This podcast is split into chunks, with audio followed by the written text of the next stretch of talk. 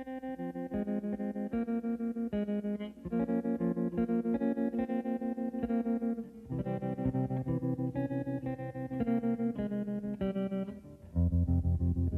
was five and he was six. We rode on horses made of sticks.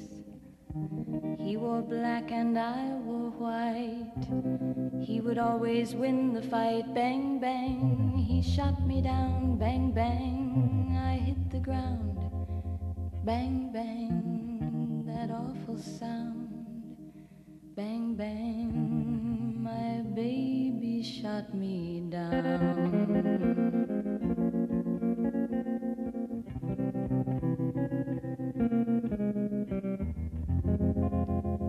Seasons came and changed the time.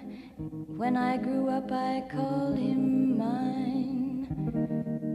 Always laugh and say, Remember when we used to play? Bang, bang. I shot you down, bang, bang. You hit the ground, bang, bang. That awful sound, bang, bang. I used to shoot you down.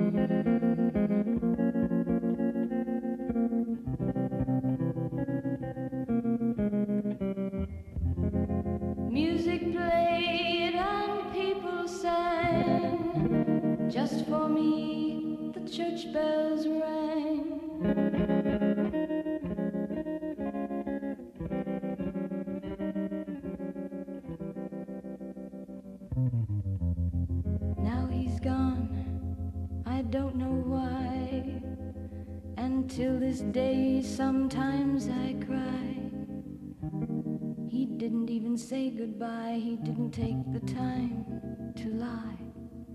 Bang, bang. He shot me down, bang, bang. I hit the ground, bang, bang. That awful sound, bang, bang. My baby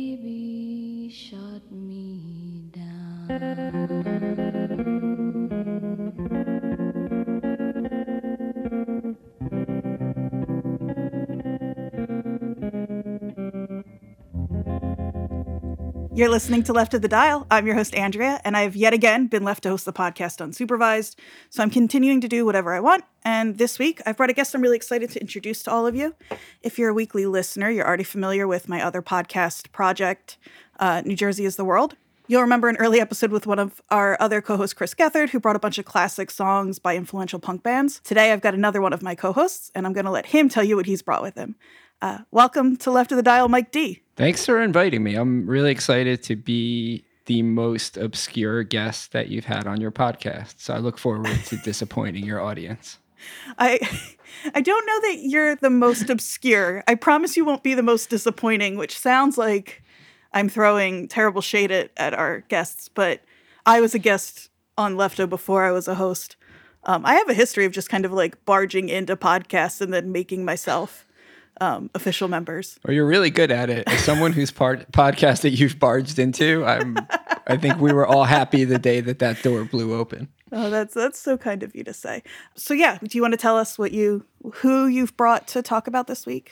I'm here to talk about my favorite and most, I think, underrated New Jersey musician who is Nancy Sinatra. And this has become a real cause for me. I want everyone to know about Nancy Sinatra. I want them to listen to Nancy Sinatra because it is some of the strangest, weirdest, and most beautiful pop music that has ever been made. And I feel that she has lived in the shadow of her even more famous New Jersey father, Frank Sinatra. And I think New Jersey is doing her a disservice by not uh, recognizing and listening to her music. Yeah, a hundred percent. I think it's it's funny that she's somebody that I've listened to, you know, since I was a kid growing up, but she's someone I've never really like paid kind of critical attention to until you sent the songs over that you wanted to talk to today, where I was really paying attention to the lyrics as I was listening through, and I was like, these are so much weirder than ever really registered for me. I always It's weird. yeah, I always think of her as Carson gave me Carson, one of our other um, sometimes co-host but producer audio engineer for New jersey's the World gave me the um the category uh like Sunday Sunday music I think he calls it like Sunday afternoon music and she's definitely that for me. She's someone I would like throw on and have in the background if I was cleaning or something. Um but but again it's just so strange in a really good way. I think so the song our listeners heard coming in is the one that folks are probably most likely to be familiar with and so that was Bang Bang. Bang Bang is my all time favorite song. If I could only pick one song as the perfect song, it is Bang Bang. And I think Your favorite Nancy Sinatra song or favorite song? my favorite song, Oh, wow. period. awesome. That is my favorite song if I could only pick one song. I think that's a Nancy Sinatra song that a lot of people might know from Quentin Tarantino films where it's popped up before. And that song is so strange because, okay, it's right, it's essentially a song about two kids who are playing together. And vaguely throughout the course of these songs, they establish some kind of romantic relationship as they grow older, and then one kills the other. I mean, and this was a pop song. Um, and the only instrumentation is guitar. So you have this super spring reverb and tremolo guitar playing, which is played by Billy Strange, um, who was Nancy Sinatra's arranger. He was a member of the Wrecking Crew. So he's played on every pop song you could think of, you know, the Beach Boys, all that stuff. So, and it's such a haunting, creepy song for a pop song. That that's one of the songs. A lot of her songs I feel like the the music and the lyrics are at a sort of um like contrast where they do just sound like I shouldn't say just because there's nothing wrong with a song that sounds like um kind of like sweet pop music, right? But this one that that guitar is really kind of haunting. the lyrics are pretty wild too, right? There's a great line in the beginning where I was five and he was six. We rode on horses made of sticks. I mean, that's a odd, a strange lyric for a pop song. Yeah, again, never thought about it. And I guess it's those like you know the like horse head with the like broom handle, right? But right. it's still that's what I think of. It's funny too. The the line after that again, something I never thought about. He wore black and I wore white. He would always win the fight. But those those stories, like black and white, you know, uh, you think of it as the good guy is we associate with white, right? And we could talk about whether or not or why that's problematic, whatever. Um, and like, but he's the one who's winning the fight every time. This isn't a song. And again, the fact that she, um, it's about the the woman in the song being shot down that was set up from the time they were they were five and six. The narrative in this is wild. And when you think about it too, and I mean, I've listened to the song thousands of times because I love it mm-hmm. so much. She's actually speaking to you from beyond the grave, which is another wild setup for a pop song. So we've got someone, you know, when I think of the visual in my mind, um, and I know I'm sure you're sick of this because I do it all the time on New Jersey is the world, right? I picture the Well- movie commercial, you know, where there's like a ghostly woman, you know, sitting on her own gravestone and she's looking directly at the camera and telling you this story. Well, here's how Yeah. it started. I was five, he was six, and now here I am. I'm a ghost coming It's- back to tell you this story. It's um the Many Saints of Newark. It's exactly how that starts, except instead of Yes. Nancy Sinatra, it's uh you'll know better than I do because I've only seen Christopher Moltisanti. it. Obviously, that's the, right on the tip of my tongue. That's so. Uh, I don't know that funny is the word that I want, but it's definitely it's definitely interesting. Because it's not a funny song, but and not at all. And I think it's one of those songs where you listen to it, and if you just listen to it once, you're like, okay, that's an interesting song. But then when you start to take it apart and actually think about what's going on here, it becomes an incredibly heavy song very quickly. Yeah, she's a really interesting. She, is she? Did she write the lyrics for for this one? Do you know? I don't believe she did. And we'll talk about this with some of the other songs, but most of her songs, especially the ones I love, were collaborations with Lee Hazlewood. And Nancy Sinatra and Lee Hazlewood put out a series of records together that are probably my favorite stuff that she's ever done. So a lot of this is Lee Hazlewood um, stuff stuff that he wrote. Yeah, the other song I said "Bang Bang" is maybe the one people know the most, but then obviously that's leaving off. These boots are made for walking. Boots. Yeah. Um, and something I didn't know about that until today is that that was originally Lee wrote that. It was going to be his song that he'd perform. And she Yep. said, which is so fascinating. Uh-uh. She just said, nope, nope, this is not a song for a man to sing. He said, this is you know, or she said this is like obviously a more powerful, cooler song if it's a, about a woman. And in the in the mid '60s, like that's huge that she was just that like you know forthright and, and ready to take it on herself. That's one of the amazing things about Nancy Sinatra is she was a legitimate trailblazer mm-hmm. coming out with songs like that. Those were not the songs that you know women record, recording artists in this at that early in the 60s were singing. And what's funny about Boots is, you know, Lee Hazlewood is kind of this almost movie cowboy type of character. Mm-hmm.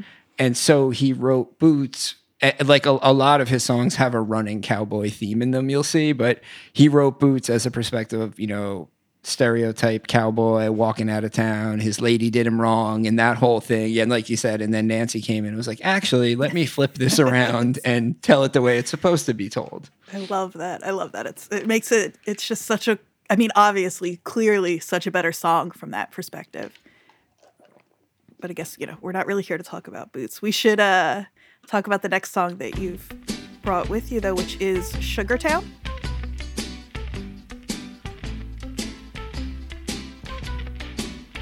I got some troubles, but they won't last. I'm gonna lay right down here in the grass. And pretty soon all my troubles will pass. Cause I'm in shoo shoo shoo, shoo shoo shoo. Shoo, shoo, shoo, shoo, shoo, shoo, Sugar Town. I never had a dog that liked me some never had a friend or wanted one. So I just lay back and laugh at the sun, cause I'm in shoo shoo shoo, shoo shoo shoo, shoo shoo shoo shoo shoo, shoo sugar town.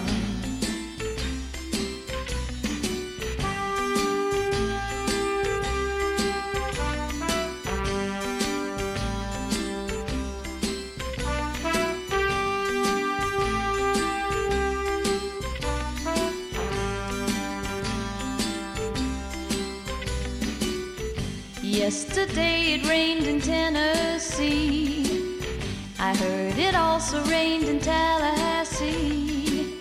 But not a drop fell on little old me, cause I was in shoo shoo shoo, shoo shoo shoo, shoo shoo shoo shoo shoo shoo, Sugar Town.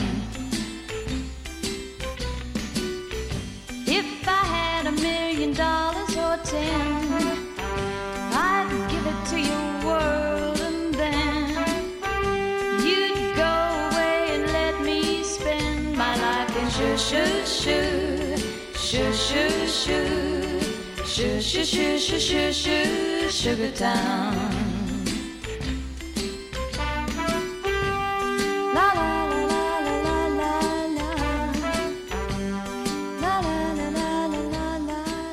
Sugartown. So big this was one of her bigger pop hits as far as you know traction in the charts and and selling a good number of records this to me is where the Nancy Sinatra story starts to get weird. So if you listen to this song, both the production and the lyrics are very odd. So if you're if you listen to the song and you're listening on headphones, You'll notice in the background there's some weird kind of stomping going out throughout mm-hmm. the song that sounds like someone is hitting a two by four against the floor. And pop music production at that time was completely sterile and you didn't find things like this, which is why I find the the Nancy Sinatra and the Lee and Nancy stuff so interesting because there's so much weird production stuff going on in the background of these songs would bang together. Some of the other songs you'll hear wacky key and tempo mm-hmm. changes. It's almost like two songs pushed together. Um, so that's why. And I like Sugartown because it has such a pop vocal to it. But again, if you listen to the lyrics, like what is she talking about here? it's you know, I'm not 100% sure, but I really don't think it's you know, Sugartown wherever this place is. Yeah, never had a dog that liked me some, never had a friend or wanted one. So I just lay back and laugh at the sun not to to like I always I the English major in me. I never had a dog that liked me some is so you, what is there have you never had a dog? What's the relationship with you and Right. you had one, but they just never liked you? What's the just, just- Or only liked you a tiny bit, Right, not, not the way that a dog some. would normally like their yeah. um their owner. And and again, this is another Lee Hazlewood song. So you it does have that you know, movie cowboy undercurrent running through it. And also he manages to rhyme Tennessee and Tallahassee. And somehow Nancy Sinatra is able to make these sound really good as a rhyme, which I mean we're both big word nerds. Yeah. That's a, not an easy thing to pull off. No, no, it's not. It's like close enough to not be different enough that that it's like this weird in between. Yeah, but she does she does do it. We're um big fans of Genius. I should say Caleb is um he's usually the lyrics person on uh on the show and I'm not here. And I'm just looking at a quote from Lee Hazlewood. I don't typically I don't really what am, what do I what am I trying to say? It doesn't it doesn't always matter to me what the actual history of the song is about. Um, but this quote from Lee Hazlewood I think is really funny. I was in a folk club in LA which had two levels. I could see these kids lining up sugar cubes and they had an eyedropper and were putting something on them. I wasn't a doper, so I didn't know what it was, but I asked them. It was LSD. One of the kids said, "You know, it's kind of Sugar Town." Nancy knew what the song was about because I told her, but luckily, but luckily, Reprise didn't. I did not know that. Yeah, it's interesting, You- right? you just closed the loop for me. Like I said, I always wondered, like, I know this isn't about Sugartown. What's it about? And then now we know it's about kids in LA taking acid, Yep. which again leads to this weird strangeness of her songs because y- you, okay, you expect the Jefferson Airplane or Mm-hmm. someone like that to, to have overt songs about drugs. You don't expect squeaky clean, seeming on the outside Nancy Sinatra to to be having these songs, but she did. exactly and she knew and even if she wasn't the one writing the lyrics she knew what she was singing about like it's it's clear that nancy's not just like this like innocent person who was fed lyrics that she spit out without thinking about because then like a song like boots doesn't happen right she was No. clearly active in her own career And I think to Lee and Nancy, in the beginning, he was writing the songs, but pretty quickly, Lee and Nancy are performing the songs together. So they're, they're more like they're functioning as a band versus just the thing of, hey, I'm a songwriter, sing my song. It's very much the two of them working together. And there's, you can find these floating around online, but there's a bunch of cool um, talk back tapes. And I know, you know, for people who don't know, when you're recording in a studio, talk back is where the producer can talk on a microphone to whoever's performing and there's talk back takes of them busting each other's chops and talking about you know how songs should be arranged and stuff so there's a bunch of that so you can you can hear that this was a, a band kind of relationship that they had I love that. You get a little bit of that in a song we're going to talk about a little later that I think is a little more scripted than that, but still kind of has that energy. yes Uh, that's not the next song that we're going to talk about, though. The next song is Summer Wine. Strawberries, cherries, and an angel's kiss in spring. My summer wine is really made from all these things.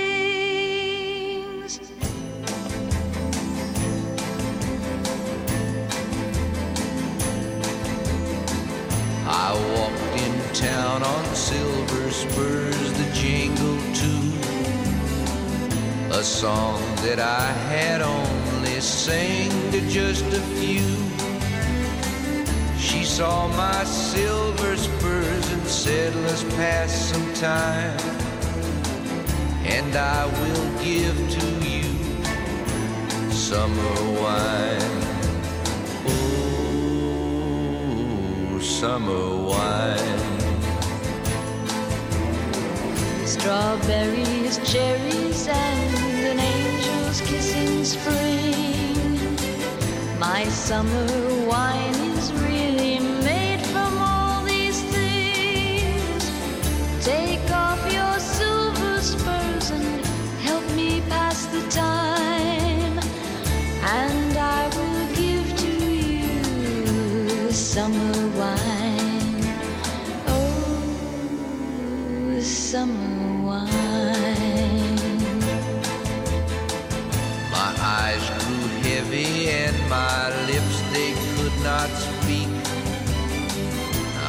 tried to get up, but I couldn't find my feet.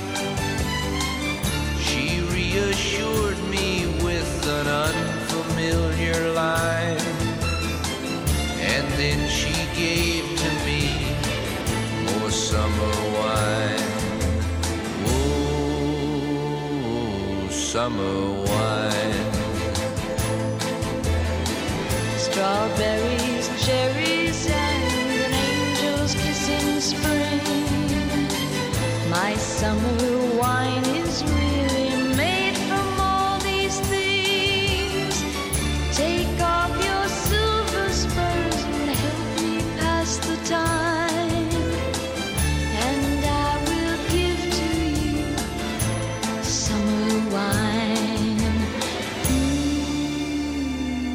summer wine. When I woke up, the sun was shining in my eyes. My silver spurs were gone, my head felt twice its size. She took my silver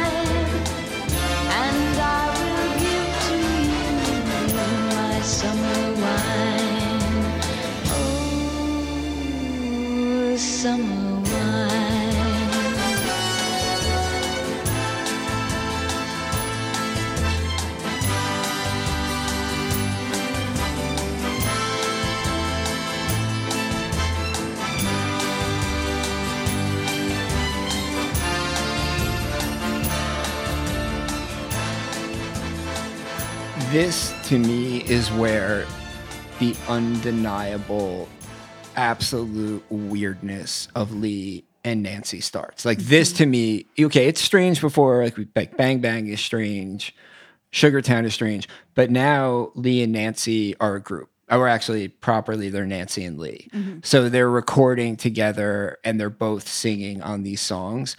And so it takes a completely different turn. And this song I find incredibly fascinating because it's almost done as a story where they're passing it off from one another. So Nancy does a verse and then Lee does a verse and back and forth and they're connected, but they're telling a story and each of their sections sounds completely different than the other. Um, and not just because of their voice. I mean, everything changes, the instrumentation, w- w- you know, every every bit of it. Um, and they each have a very specific, bizarre um, story angle that they're telling. Like Lee is some kind of mystical cowboy, and Nancy seems to be playing some kind of goddess or like wood nymph. I'm not really sure. I think that's kind of the story that's happening here.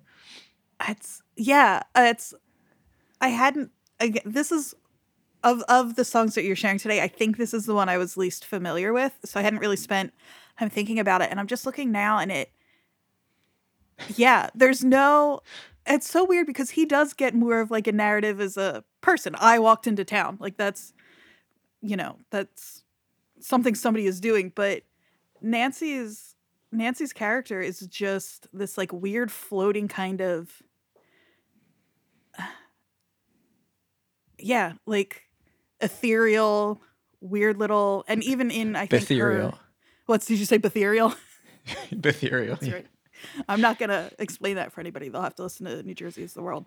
and maybe we'll, we're maybe I'm going too far down the literary rabbit hole here, but I think you and I can can do that. Which is, I almost think this is sort of has like an Odyssey vibe to it. And mm-hmm. what I mean is, you have Lee Hazlewood. He's sort of this cowboy, and he walks into town, and he meets this you know, this sprite, this spirit who gives him this, you know, potion, which is the summer wine, and it's made from strawberries, but it's also made from spring and angel's kisses. And he drinks it. And after he drinks it, right, he sort of falls into this other world, which is where the story is kind of like how, you know, that sort of starts to happen in, in the Odyssey. yeah, Right? it's Yep. uh the Lotus Eaters uh section of the Odyssey. I think is the one that we're talking about. But uh, but yeah, that is and it it does have that kind of kind of like almost like a lazy spiraling feel, especially the way those lyrics trade back and forth, but how repetitive they are. Um, it it is kind of like I don't know if entrancing. Entrancing? Did I make that up? That's the right word. No, entrancing. Yeah. Yeah. that's a good word for this. Um, and then, you know, the punchline is, and then towards the end of the song, she robs him.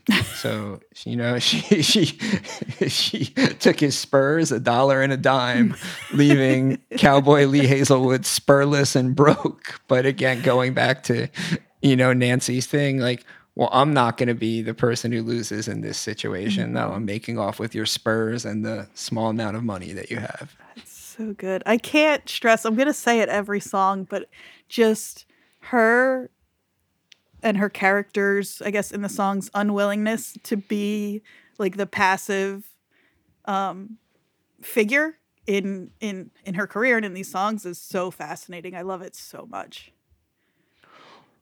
I mean that it you can even it even comes through I think when you know if you go to your favorite evil video internet streaming channel and look up videos of sorry I feel like I have to say that every time um of Nancy Sinatra you can see she looks different than other people look and she very much is the center of her own thing even when even when she's being interviewed on those sort of popular 60s talk shows that were all still very much like good girl good girl like mm-hmm. she's you know coming through as her her own thing very clearly Love that. I wonder. I think you and I are both uninterested in talking about Frank Sinatra very much.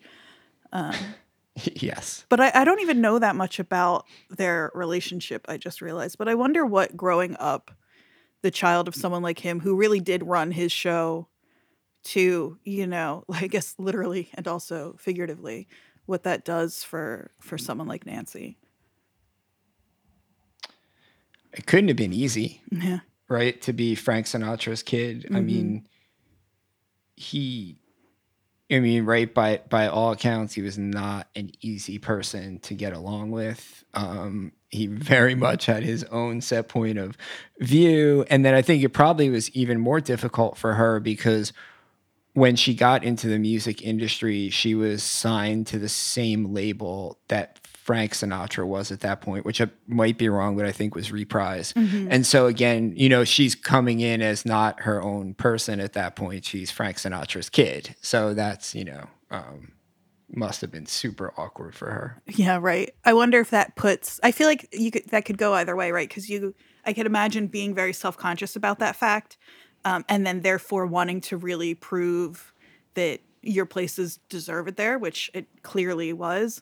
Um, but I also wonder if it also puts a little like maybe this is me just kind of like Jersey spiraling, but family having the like kind of backing of of somebody like that might also make you feel a little more confident. It's probably a complicated dynamic in general is is my guess. I wonder too, just because of geography, how much they even saw each other. Because I think Nancy was born in Jersey City, grew up in Hasbrouck Heights, which is uh, Bergen County, North Jersey. Um, and I think, right, Frank Sinatra spent a huge amount of time in Vegas and Palm Springs. I know that Nancy Sinatra eventually moved out to California too, but I wonder maybe he just wasn't around. He was too busy doing all that stuff that he did. Uh, Yeah, I, I mean, s- definitely by the time she was old enough to really be aware of it, he would have been into that part of his career for sure. So yeah, now that we're deep in uh, Frank Sinatra's history, I think now's maybe a good time to take a break. Uh, we will hear from some of our other night shift media shows, and then we'll be right back with Mike D and some more Nancy Sinatra.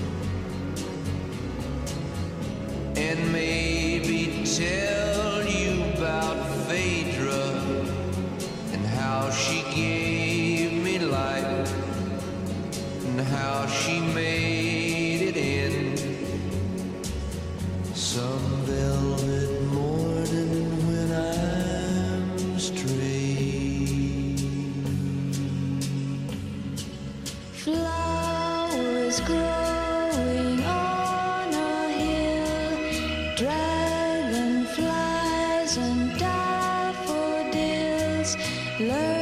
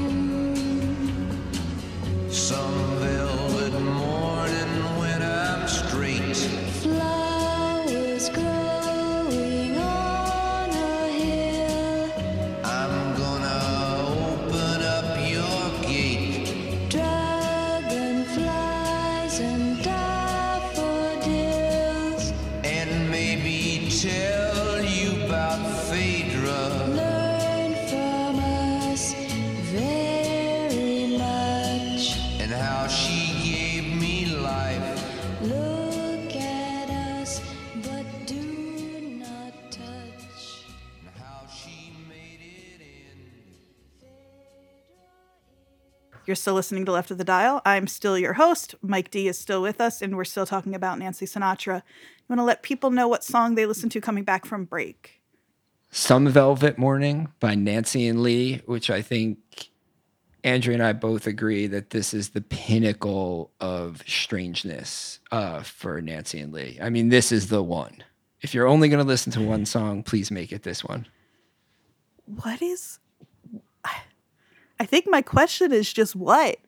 like, This is another one of those songs um, similar to Summer Wine where it does the the two person narrative thing where Nancy and Lee each grab a part.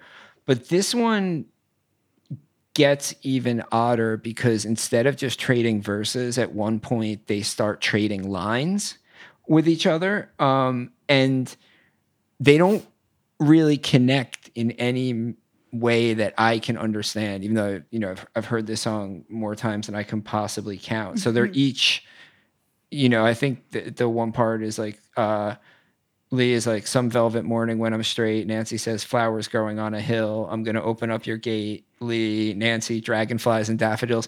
So it all rhymes and fits together, but the connection is hard to distinguish here. Yeah, like and- what is going on? And you know, we talked about there being a, a kind of um, way to read Summer Wine as like there being a little bit of a literary illusion there, maybe. Here it's really direct. It's more Greek mythology, but it doesn't really match up with the story that's being told here. Or well, I guess it's even hard to say story here. No, and also that's what always struck me as even odder about this song is Phaedra is third tier Greek mythology. I mean, this is uh-huh. right. This is classic major, classics major stuff. This is not even. I'm a casual fan of Greek mythology. This is, you Yeah, know, rabbit hole stuff. Yeah, because like as a kid, I had all the Greek mythology books. I always joke like if you're a queer woman now, you had a library of Greek mythology books when you were a kid, and this was not again one that I have at the ready. And and so I went to to read up on it a little bit, and it's about um, just for for listeners. I'm stealing this directly from Wikipedia, and it is a uh complicated and there's not even like a really like concrete version that people kind of consider as the version. But the basics is that Phaedra had like some desire for her stepson and he like rejected her and she was so embarrassed that she had him that she flipped the story and accused him of of coming onto her and then that led to his death and then she killed herself you know as as most greek uh, myths go Yes, they do. but that's not and so then i went back to look at these lyrics expecting this to line up but that's not what's happening here because the line is phaedra maybe tell you about phaedra and how she gave me life but the whole point of that story is that phaedra isn't his mother like she's very clearly Right. His his stepmother. his stepmother and and then at the end of the song that piggybacks right on that there's like it, it's almost hard to hear because they're fading the channel down but and then lee says and how she made it end. It's almost like a whispered and how she made it end. Mhm. so that too doesn't fit with the story here right? Unless because it that would be the male voice is not the person who takes their own life in this story. It's Right. phaedra. It's just all very and then t- to the opening even some velvet morning when i'm straight you know I, I always you know is it a is it a hangover song you know what what what is or is he just permanently not straight is something else going on here like what is it Yeah. it's just so mysterious to me Yeah, that's kind of how I have thought of it. Of like, one morning I'm going to wake up a little more clear headed and kind of tell you my my history, like what my story is. But, but what? Clearly, it's not that morning, which is, I mean, I guess he tells us flat out, this isn't the morning. It's some other morning. This is not the velvet morning that you're looking for. You know. Um, also, I'm gonna open up your gate. Is such a weird. It's it's not a saying, but N- no right? It's not. That's not. i that was always the sex part of the song to me But right is that was how i read that right, right. So are they? But then, does that imply that this this isn't? Uh, because I I maybe I'm reading too much, or I don't know. Maybe there's not enough here. I'd already read them as a couple who was already involved. It's two people. Like to me, they're waking up in bed together, right? Um, and so in that way, I would think her the gate had already been opened, but maybe not. But then look at us, but do not touch. Huh. Hmm.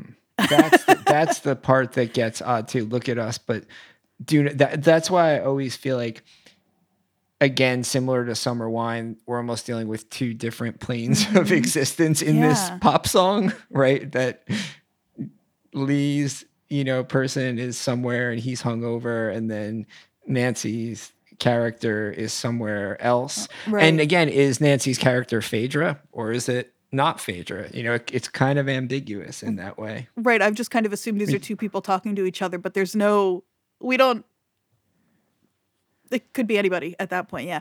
And the flowers are the things we know, secrets are the things we grow. Fascinating. I have no clue. I wonder if they know. Yeah.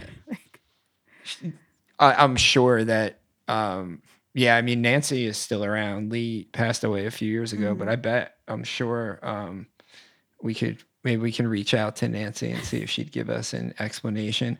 She seems to be um, extremely happy to talk about this period of her music, Is that which I've seen. True. Yes. Um, and a lot of this stuff this music has actually like um is actually starting to be reissued.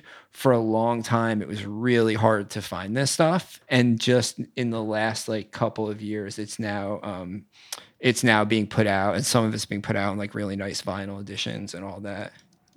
We, I mean, we should either either either podcast. I don't care where she wants to come. She can either come talk about it on the Jersey Show or on the music show. But we should. I think she'd be a great, great fit. I mean, that would be one of my ultimate That would be amazing. We'd have to shut the show down. ultimate gets. it would be done because it could never get any better Right. than than that. The thing about some Velvet Morning is musically, this is a pretty complex song.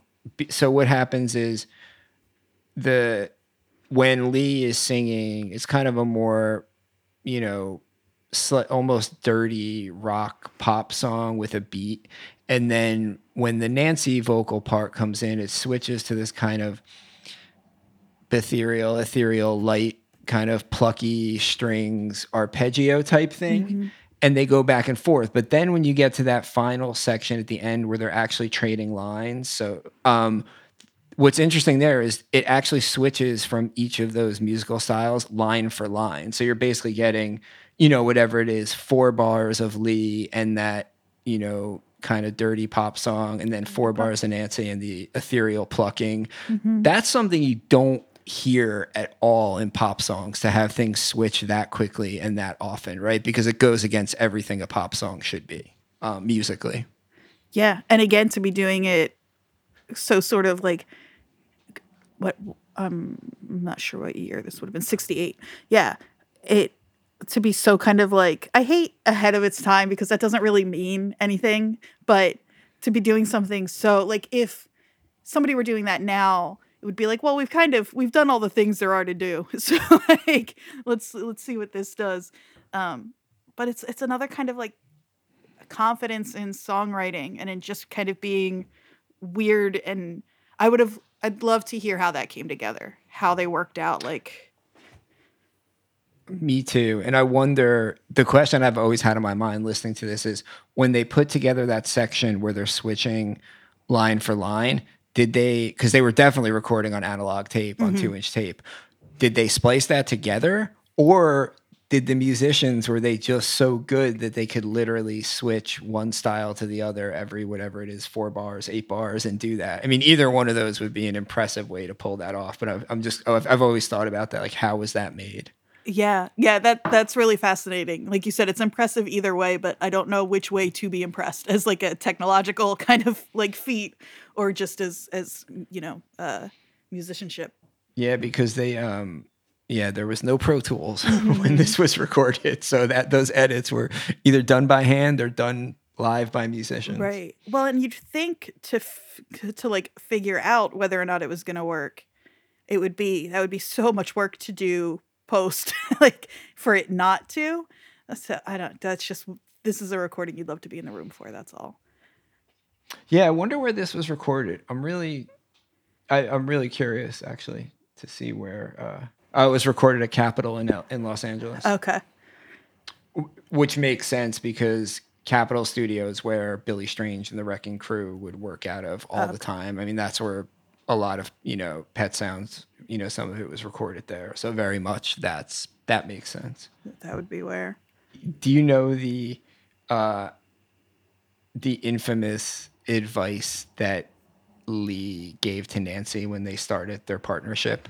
I don't think Have so. you ever heard? This is kind of a so. famous, a famous quote. So when when Nancy first started, she put out one or two songs that were, you know, super super generic pop, um, and they sound exactly like you would have thought, like an you know an early '60s pop song would.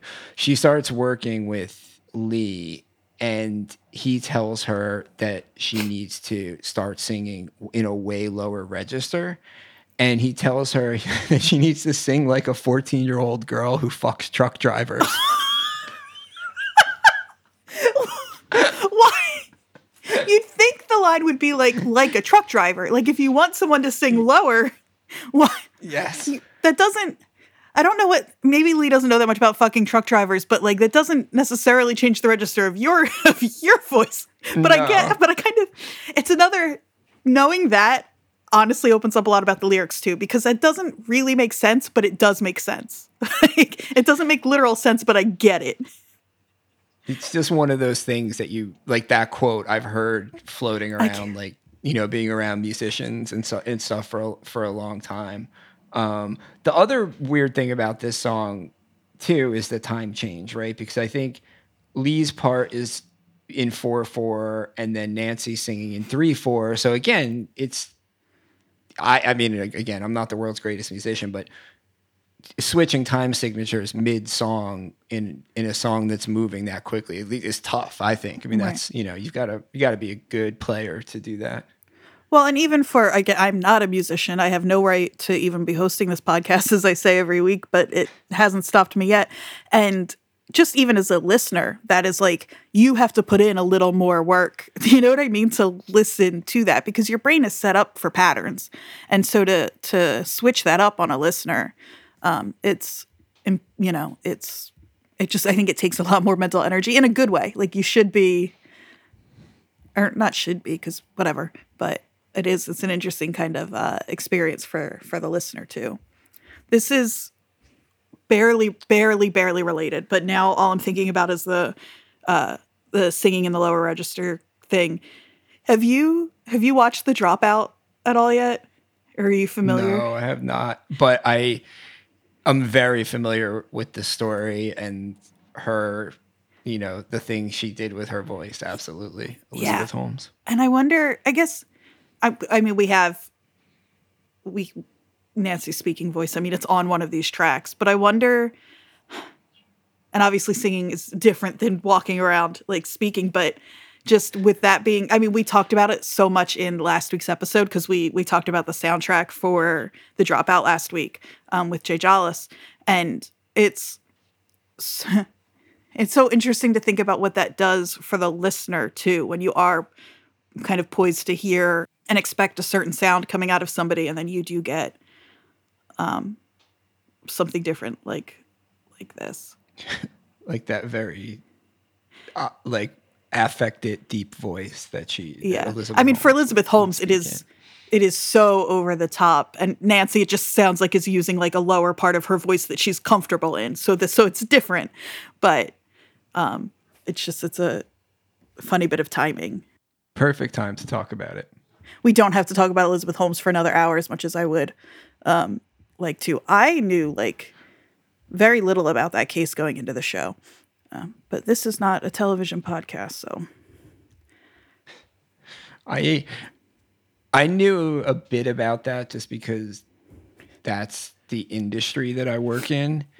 Um, and so it was it was the hot the hot gossip that everyone wanted to. this to is where I'm going to find out you were like for in the room when she decided to start. You, you were like, you know, Lee told Nancy that if she spoke in a lower voice, No, but you know what I will say is there's five thousand more Theranoses out there floating around that people just haven't pulled the card on yet. Mm-hmm. That's all, and that I know firsthand. and I I believe I need so little information to believe that to 100% be true. Yeah, like there's it's- just Not, it's Right. not a revelation. I think she got.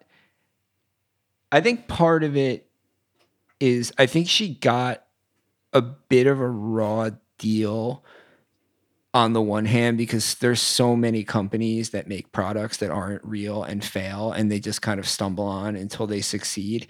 But i think the other part where i think the reason that they went after her so hard though is she was messing with the medical system mm-hmm. which i think is one of those things. It's like well you know you're not a a 15 minute grocery delivery app that's delivering groceries in 30 minutes. You're telling people they don't have cancer when they do. And I think that's a different type of regulation that she Yeah. brought on herself. I think that's probably true. And it's also, I mean, the, you know, the medical industry in general is fucked at, at every level in a kind of different way. But the second you start pulling strings loose on one of them, it, you know, can expose a lot more who have uh, I would say my guess is way more like money and also years and layers of protection that because she was in such a hurry to get where she was, she just didn't have time to establish.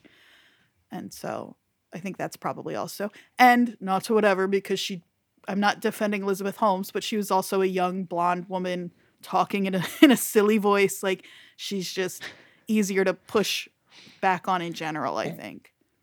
I mean, this will get me in trouble, but I don't really care because no one really knows who I am.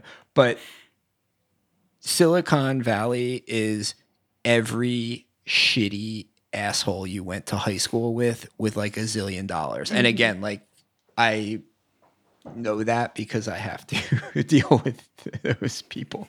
Um, so yeah, that's what it is. So it's like, yeah, your in, your instinct is totally correct. That yeah, it's not, it's not. You know, she would be ostracized because she is like, yeah, a blonde woman. That is a thing. Right, right. Um, so I this is a perfect time. We have one more song to talk about, and we'll we'll send our listeners out on it. So we'll talk about that after we do all of the the housekeeping. It's a perfect time to say if you're listening to Mike D kind of speak vaguely about his career listeners and and getting a kick out of that, you will love New Jersey is the world because one of my favorite uh, developments of the show is just listening for when Mike says some wild shit that just we just kind of move along with. There's I, I say there's like a moment in every episode where you drop something as if it's totally a normal fact that everybody just uh, knows and accepts, and then everybody else kind of has to record scratch deal deal with that. Um, and you can hear more of. This is the first time I've had to like explain the podcast. As usually I just say, you know, uh, Chris Gethard has a collection of podcasts. I co-host one of them, but we're a little more. Are we using network? Is it time? How do we want to I guess we can say podcast network. podcast network? I mean, I it is we, like qual- we qualify. We have enough shows, right? I mean, how many? How many shows? At least two. You need at least two. I think we have six. It depends on how you count them, right? Because Wotown and Deep Dive. yeah, I would say it depends. Yeah. Yes, depends on how you count them. but yeah, if you want to hear more of of Mike D, you can head over to our podcast network slash collective slash project slash other things because we don't just do podcasts we also do live shows and it's a little bit of everything at this point but you can find it all at patreon.com slash new jersey is the world. Um, if you want to listen for free you can find a good handful of our shows at any podcast catcher of your choice. I co-host south jersey is also the world usually this is where we would drop our guest social media handles, but you don't have those. So I have no social media handles. you're, Nope. you're so brave. I have nothing to plug. Well, you've got plenty to plug because you're part of our active, robust, again, network slash collective slash whatever we are. Yes. You can uh you can hear me on Wotown as the uh as the least popular member of New Jersey is the world. I don't think that's true, but but I feel like you like you want that to be true. I feel like you sleep better at night if if you're that people aren't thinking about what you're saying after you're done talking. Yes. which I'm definitely okay with it. I'm definitely okay with it, but I would say, you know, Chris is a legitimate celebrity and And then here we are. Bonaduce has developed quite a cult following. well, and you have two, you have multiple podcasts. So I think, yeah, that puts me at the bottom. Oh, and, and also Don is also a successful actor. So that leaves me at the bottom, It is which I'm okay, totally comfortable with. I don't with. think having more. I hope that this just turns into who's the least. I don't think having more podcasts is actually uh point for. Although I guess just by sheer numbers, then maybe there are a few more people who hear me on a weekly basis. But I feel like it's actually a point against me um, that that I insist on being recorded so often.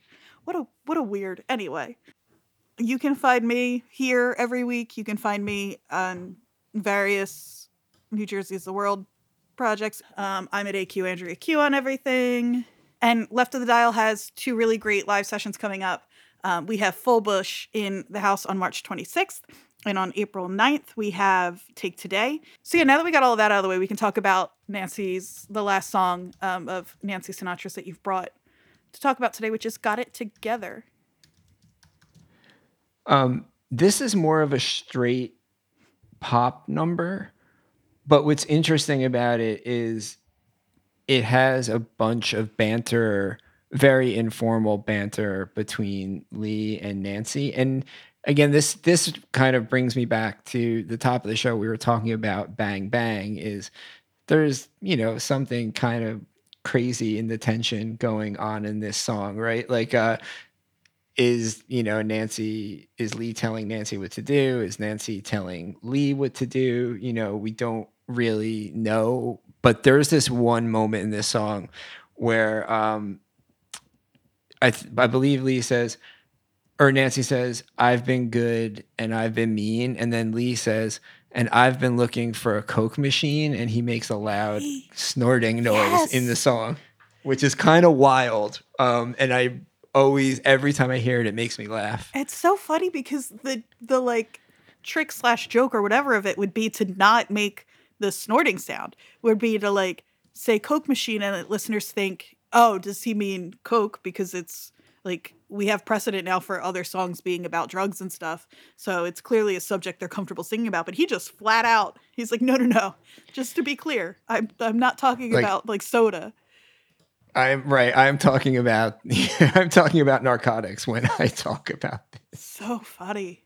Just there's a version there's a cover version of of this song by um jarvis cocker who is the singer of pulp. Mhm. and i think it's sarah cracknell who's the singer of one of my favorite bands saint etienne.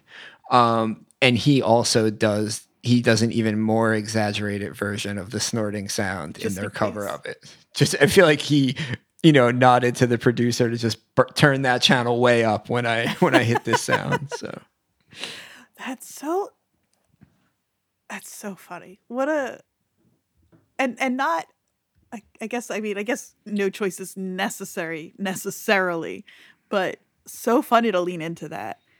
This is also I just have been stuck on the I've been out working for a girl named Sue line because so so yeah, so this was after uh, a boy named Sue. And I know like I got a girl named Sue, like that's a lyric in a song before this for sure. Um, looks like oh, I'm looking at the year for this. Yeah, would have been a girl named Sue is 64, so that reference, and then Johnny Cash's boy named Sue to follow after that. And the reason that I had Johnny Cash on the brain in the first place is this song feels very to me, a lot to me, like um, Johnny and June kind of trading off back and forth. You know, if that there's like that kind of dynamic. That that does make sense. The other connection for that is Lee was he was Duane Eddy's uh, producer for a long time, who's a very cool kind of early rock and roll rockabilly guitar guy. Has some great songs, but he has a really famous song called "Sioux City Sue." I mean, we might just be pulling the string a little too far here, but you never know.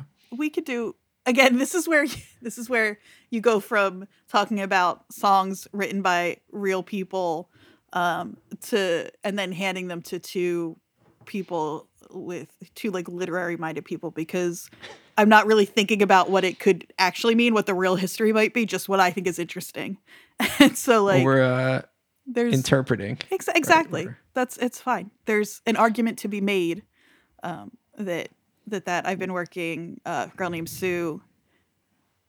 Line has has uh, a variety, a multi a multiplicity of interpretations available to it. So I Mm. think that's there's that funny line too where um Nancy says after that line, I've been doing what my daddy told me to, and then Lee kind of half quietly says into the microphone, You better. like you better.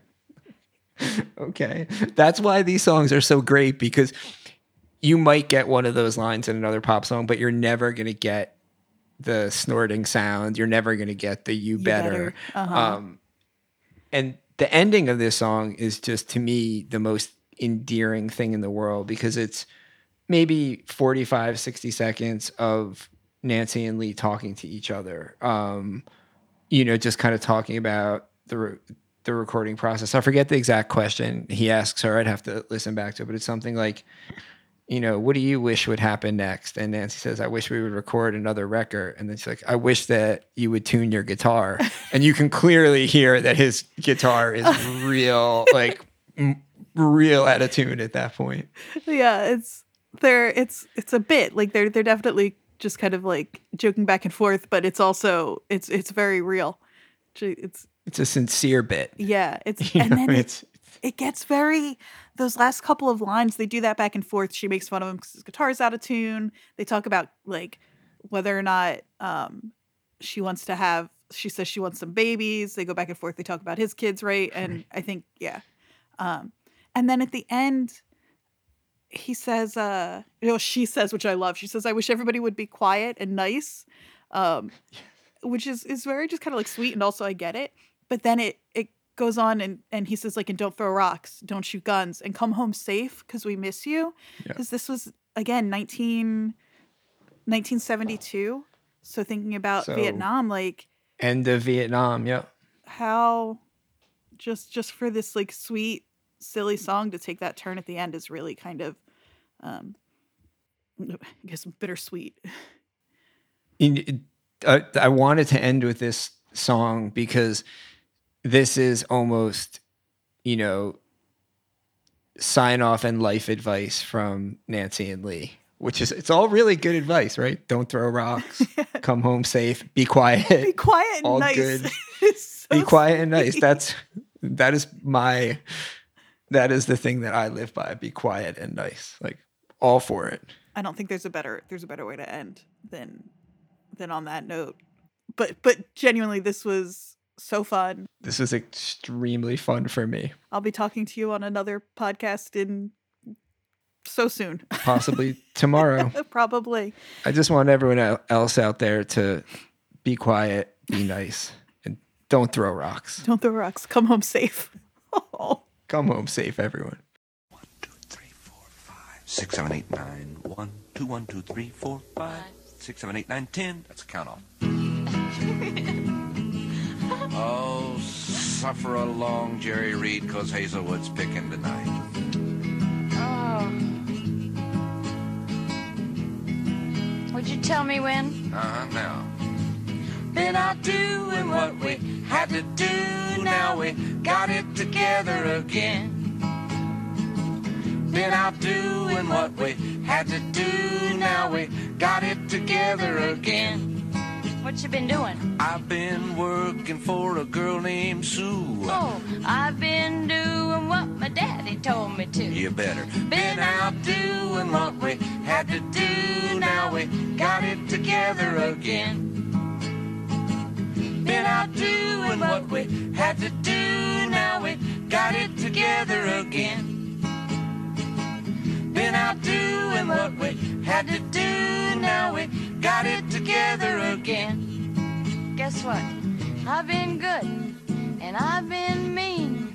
And I've been looking for a Coke machine. Hmm, Been out doing what we had to do. Now we got it together again.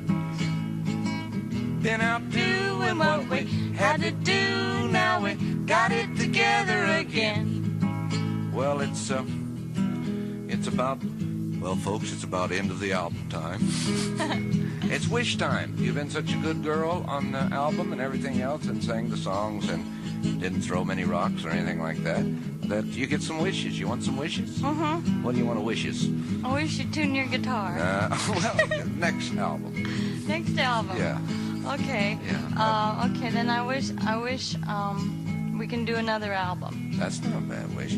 I wish that uh, whoever it is up there in the big guitar land in the sky would give Howdy Doody back to the people. I miss Howdy Doody. I do too. I remember him. Sing a little Howdy Doody. It's howdy doody time. Oh, yeah. It's howdy doody time. That's good. I like Howdy Doody. Um, you know what I wish? What? I wish that um that we'd quit getting so old. Tisk, tisk, We're, well, we're getting we're the oldest. No, no, I won't even say it. Teeny boppers Yeah. in the world? Mm-hmm. 72? 72? Yeah. No, that's the next album. No, if you add us together. Oh, how old are you? Huh? How old are you? Well, time this is out, I'll be 42. 42? Right? And I'm 30. Right. That's 72, any way you add it up. I think that's awful. It's good. That's good. You know what? It's good. Yeah. Any other wishes? Wishes? Um, babies. You want some babies? hmm you have two already. Yeah, I have two. I want some. Babies? I've got two giants. You yeah, Mark babies? and Debbie. Yeah. Pretty giants. Pretty, pretty. Yeah. And uh, any other? Um, I wish everybody would be quiet and Yeah. nice. And don't throw rocks. Yeah, And don't shoot guns. right, And come home safe. right. Because we miss you. Yeah.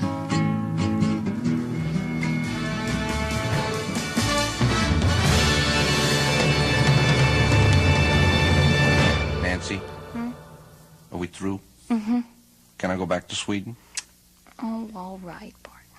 Bye. Hey, Doe.